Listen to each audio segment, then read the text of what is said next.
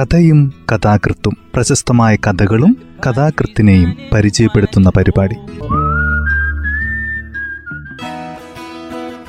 തയ്യാറാക്കിയത് Joseph Pallath H ശബ്ദസഹായം Smitha Johnson. കഥയും കഥാകൃത്തും എന്ന ഈ പരിപാടിയിൽ ഇന്ന് സാറ ജോസഫിന്റെ ഒരു പഴയ ഹീറോ സൈക്കിൾ എന്ന കഥയാണ് പരിചയപ്പെടുത്തുന്നത്. ജീവിതത്തിന്റെ ജനവാതിലുകൾ തുറക്കുമ്പോൾ ബഹുസ്വരങ്ങളുടെയും ബഹുദൃശ്യങ്ങളുടെയും പുതിയൊരു ലോകം ഓർമ്മകളുടെ കടും മഞ്ഞയിൽ സ്വപ്നങ്ങളുടെയും വിഭ്രാന്തിയുടെയും പ്രണയസാന്ദ്രമായ മണം. സാറ ജോസഫ് എന്ന എഴുത്തുകാരിയെ അവരുടെ എഴുത്ത് രീതിയെ ഈ രീതിയിൽ വേണമെങ്കിൽ ആഖ്യാനിക്കാൻ കഴിയും. കഥ ഇങ്ങനെയാണ് ആരംഭിക്കുന്നത്. കൃത്യം നാല് മണിക്ക് കളി തുടങ്ങും. ഇപ്പോൾ മൂന്ന് നാൽപ്പത്തഞ്ചായി. കോളനി ടീമും ഹരിനഗർ ടീമുമാണ് കളിക്കുന്നത്. ഹരിനഗറിന്റെ കാൽക്കീഴിൽ നിലത്തോട് പറ്റിപ്പടർന്ന് കോളനി കിടക്കുന്നു. എല്ലാവരും എത്തിയിട്ടും കോളനി ടീമിലെ രഞ്ജിത്ത് എത്തിയിട്ടില്ല. രഞ്ജിത്ത് വൈകുന്തോറും ഹരിനഗർ ടീമിലെ ഉണ്ടച്ചക്കന്മാരുടെ പരിഹാസം കൂടുകയാണ്. പുതിയൊരു ക്യാപ്റ്റനെ കിട്ടിയിട്ടുണ്ട് അവർക്ക് ഷോൺ. ഒരു ഇടിക്കട്ട. എട്ടാം ക്ലാസ്സുകാരനാണ്. കണ്ടാൽ ഒരു പത്താം ക്ലാസിന്റെ പോളിച്ചയുണ്ട്. കോളനിയിലെ ദരിദ്രവാസി ടീമിനെ അടിച്ച് പൊളിച്ച് വട്ടം കയറ്റുമെന്ന് ഒരു മുന്നൂറാമത്തെ തവണയായി അവൻ വീമ്പിളക്കുന്നു. തെക്കുമുറിക്കാർക്കും വടക്കുമുറിക്കാർക്കും അത് കുറേശ്ശെ രസിക്കുന്നുമുണ്ട്. ഇന്നലെ അവരുടെ കളിയായിരുന്നു. തെക്കുമുറി തോറ്റു. പതിനാലാമത്തെ ഓവറിൽ വടക്കുമുറിയുടെ ബിബിൻ സിക്സർ അടിച്ചതോടെ തെക്കുമുറിയുടെ അമ്പത്തിനാല് റൺസിനെ മറികടന്ന് വടക്കുമുറി അമ്പത്തിയേഴിലെത്തി. വടക്കുമുറിക്കും പക്ഷേ കോളനി ടീമിനെ പേടിയാണ്. വഴുക്കുകയും വളയുകയും തെറിക്കുകയും ചെയ്യുന്ന ചെക്കന്മാരാണ് അവരെ മുട്ടുപൊട്ടി മൂക്കൊലിപ്പിച്ച് മുടുപൊളിയൻ ട്രൗസർ വലിച്ചു കയറ്റി അവൻ റൺസ് കൊയ്യുമ്പോൾ വടക്കുമുറി പിന്നാക്കം മറയ്ക്കും. രഞ്ജിത്താണ് കോളനി ടീമിന്റെ കരുത്ത്. രഞ്ജിത്ത് ഉണ്ടെങ്കിൽ ഒന്നും പേടിക്കാനില്ല. ഹരിനഗർ ടീം കൂടി ആലോചിച്ച് രഞ്ജിത്തിനെ കോളനി ടീമിൽ നിന്ന് ഹരിനഗർ ടീമിലേക്ക് വലിക്കാനുള്ള ഒരു ശ്രമമൊക്കെ നടത്തി നോക്കി. ഹരിനഗറിലെ ആ ടൈപ്പ് ഫ്ളാറ്റുകളുടെ കോണിച്ചോട്ടിൽ ഒളിഞ്ഞ് മടങ്ങിക്കിടന്നിരുന്ന പഴയ ഹീറോ സൈക്കിൾ അവർ അവന് വാഗ്ദാനവും ചെയ്ത. എന്തിനാണ് അവരങ്ങനെ ചെയ്തതെന്ന് രഞ്ജിത്തിന് മനസ്സിലായില്ല. പുറത്തേക്ക് ഉന്തി നിൽക്കുന്ന പകച്ച കണ്ണു ചുഴത്തി ഹരിനഗർ ഫ്ളാറ്റുകളുടെ നടുവിൽ അവൻ നിന്നു. പടിക്കാവൽക്കാരന്റെ യൂണിഫോമും മീശയും മടിയും കണ്ട് പരിങ്ങി പേടിച്ച്. ഫ്ളാറ്റുകളുടെ മുകൾ നിലയിൽ നിന്ന് താഴേക്ക് എത്തി നോക്കി അവനെ കാഴ്ചയാക്കി മാറ്റുന്ന സുന്ദരികളെ കണ്ട് പരിഭ്രമിച്ച്. ഹരിനഗർ ടീമിന്റെ ഒച്ചയും ബഹളത്തിനും സ്വന്തം ഒച്ച വറ്റി വരണ്ട് ജോയ് ബോബനും ടിറ്റനും അജേഷുമാണ് അവനെ ഹരിനഗറിലേക്ക് വിളിച്ചുകൊണ്ടുവന്നത് ഒരു സൂത്രം കാട്ടിത്തരാമെന്നാണ് അവരവനോട് പറഞ്ഞത്. അവന്റെ മൂടുപൊളിയൻ ട്രൗസർ ചൂണ്ടിക്കാട്ടി പരസ്യമായി ചിരിക്കുന്ന ഇറുകിയ ഷോർട്സിട്ട പെൺകുട്ടികളുടെ നടുവിലൂടെ അവർ അവനെ നടത്തിക്കൊണ്ടുപോയി. കോളനി ടീമിന്റെ ഹീറോ എന്നതിനേക്കാൾ അവനപ്പോൾ ഹരിനഗർ ടീം അവതരിപ്പിക്കുന്ന ഒരു കാഴ്ച വസ്തുവായിരുന്നു ആ ഇളിക്കോതകൾ കാട്ടണത് നീ കാര്യാക്കണ്ട.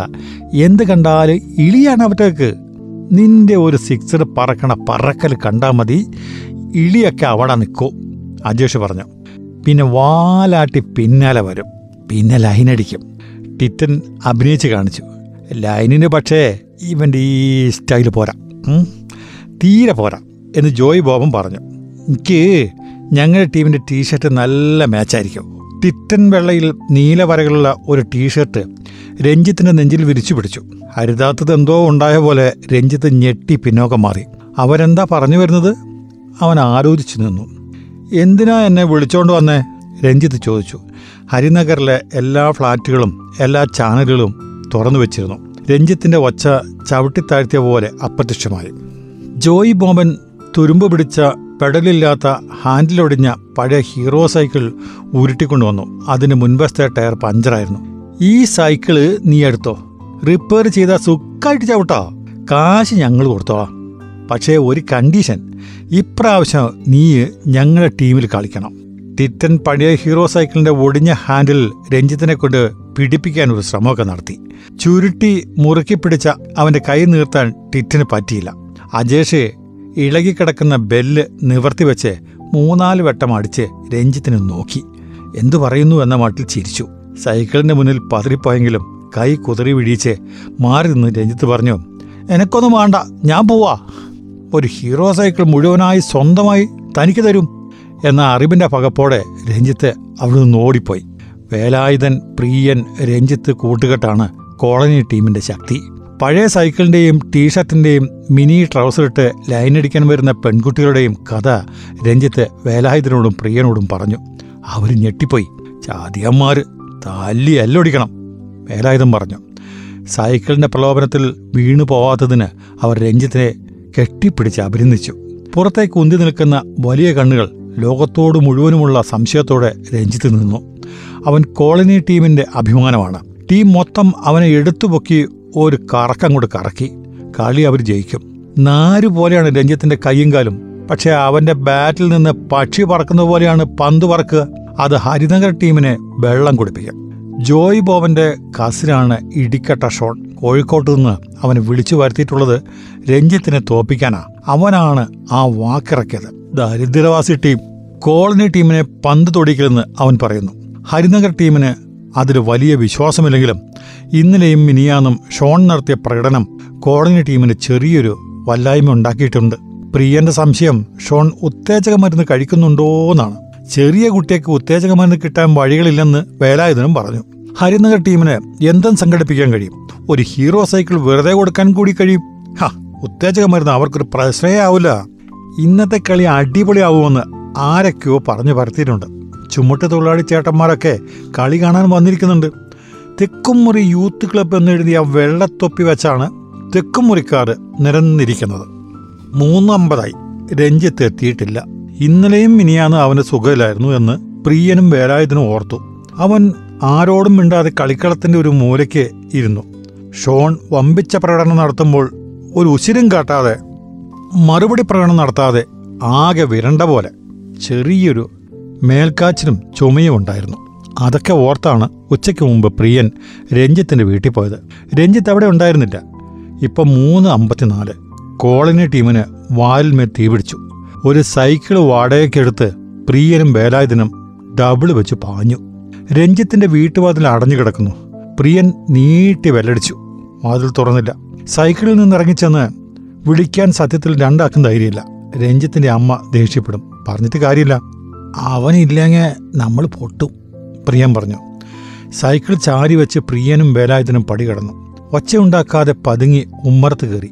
വാതിലിൽ തട്ടാൻ കൈയുയർത്തിയ പ്രിയനെ തടഞ്ഞുകൊണ്ട് വേലായുധൻ തുറന്നു കിടന്ന ജനലിലൂടെ അകത്തേക്ക് നോക്കി. ആകെ ഒരു ഇരുട്ടല്ലാതെ ഒന്നും കണ്ടില്ല.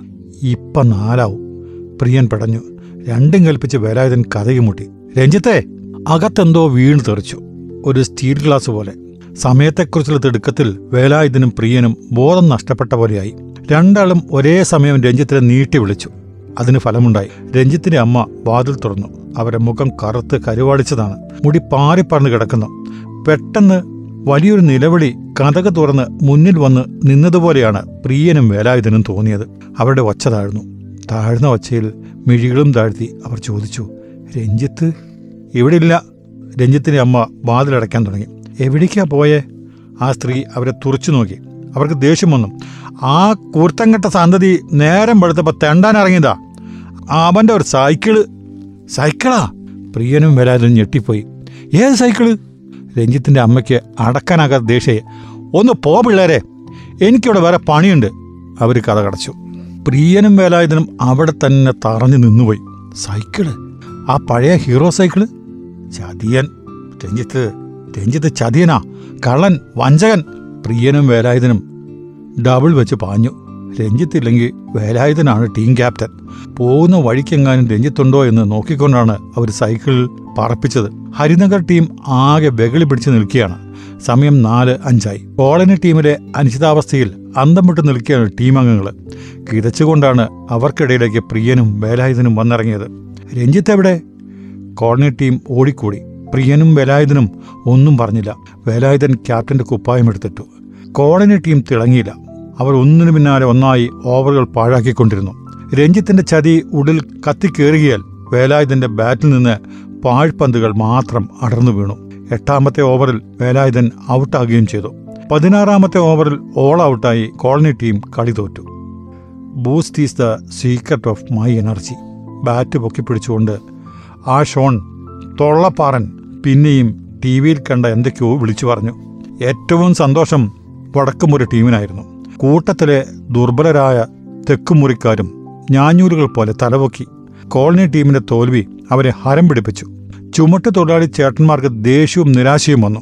തോളത്തിട്ട തുണി കുടഞ്ഞ് തലയിൽ കെട്ടി ബീഡിക്ക് തീ കൊളുത്തുമ്പോൾ കോളനി ടീമിന്റെ ഉപദേഷ്ടാവായ ശ്രീനിവാസേട്ടൻ ചോദിച്ചു ആ ചെക്കൻ ഏഴയ്ക്കാ പോയേ? ആ നേരത്തെ അവന് കക്കൂസ് പാമുട്ടിയാ വിചാരിച്ചതിലും എത്രയോ നേരത്തെ കളി തീർന്നു. ആളുകൾ പിരിഞ്ഞു. കളിക്കാനും പോയി കഴിഞ്ഞു. പുല്ലുകളുടെ മൗനത്തിലായി കളിക്കളം. ഒന്നും മിണ്ടാതെ പ്രിയനും വേലായുധനും പുല്ലുകൾക്ക് മീതെ കിടന്നു. അപ്പോൾ മുകളിൽ നിന്ന് കനം കുറഞ്ഞ ഇരുട്ട് കുറേശ്ശെ അഴിഞ്ഞഴിഞ്ഞ് താഴേക്ക് വീണുകൊണ്ടിരുന്നു. ചാതിയൻ കൊള്ളൻ വഞ്ചകൻ. പ്രിയനും വേലായുധനും പുകഞ്ഞു. ഒരു പൊട്ട സൈക്കിളിന് വേണ്ടി സ്വന്തം ടീമിനെ ചതിച്ചു. ചതിച്ച് തോൽപ്പിച്ചവനെ വെറുതെ വിടില്ല.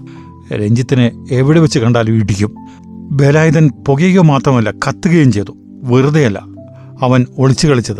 അവന്റെ ഒരു മേലുകാച്ചിലും ചുമയും. വെറുതെയല്ല ഒരാളോടും മിണ്ടാതെ മുഖം തരാതെ അവൻ ഒഴിഞ്ഞു മാറി നടന്നത്. അവന്റെ ഉള്ളിൽ ഇതായിരുന്നു. വാടാ ഇപ്പൊ തന്നെ പിടിക്കണം അവനെ. വേലായുധൻ ചാടി എണീറ്റു. പ്രിയനും സംശയമുണ്ടായിരുന്നില്ല. രണ്ടുപേരും ഡബിൾ വെച്ച് പാഞ്ഞു. കൊല്ലാനുള്ള ദേഷ്യത്തോടെയാണ് അവർ സൈക്കിൾ ചവിട്ടിയത്. രഞ്ജിത്തിന്റെ വീടെത്തുമ്പോഴേക്കും രണ്ടാളും കിതച്ചു വശം കെട്ടു. രഞ്ജിത്തിന്റെ വീട്ടുപടിക്കൽ ആൾ കൂടി നിൽക്കുന്നത് കണ്ട് അവരൊന്ന് പതറി. ആളുകൾ കാഴ്ച കണ്ട് നിൽക്കുകയായിരുന്നു. രഞ്ജിത്തിന്റെ അച്ഛൻ അവന്റെ അമ്മയെ തല്ലുന്നതാണ് കാഴ്ച. അച്ഛൻ അടിച്ചും തൊഴിച്ചും അമ്മയെ മുറ്റത്തേക്ക് കൊണ്ടുവന്നു.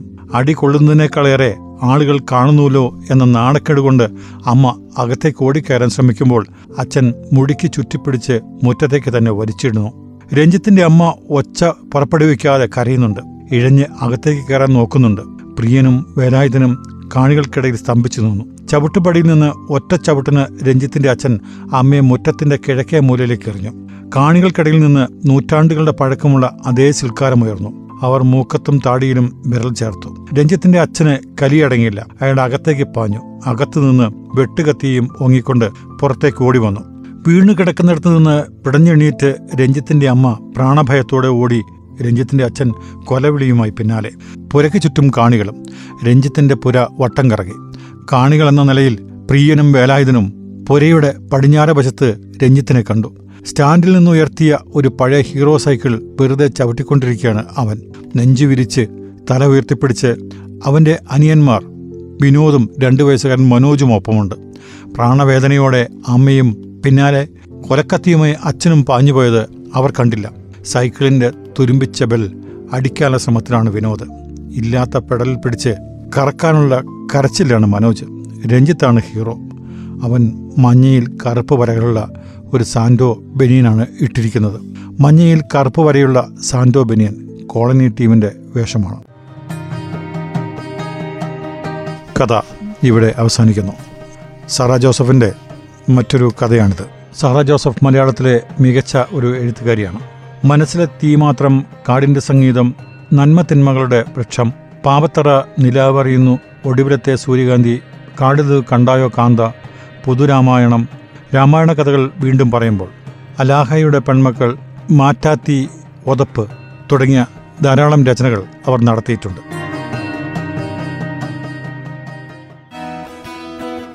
തയ്യാറാക്കിയത് ജോസഫ് പള്ളത്ത് എച്ച് ശബ്ദസഹായം സ്മിത ജോൺസൺ.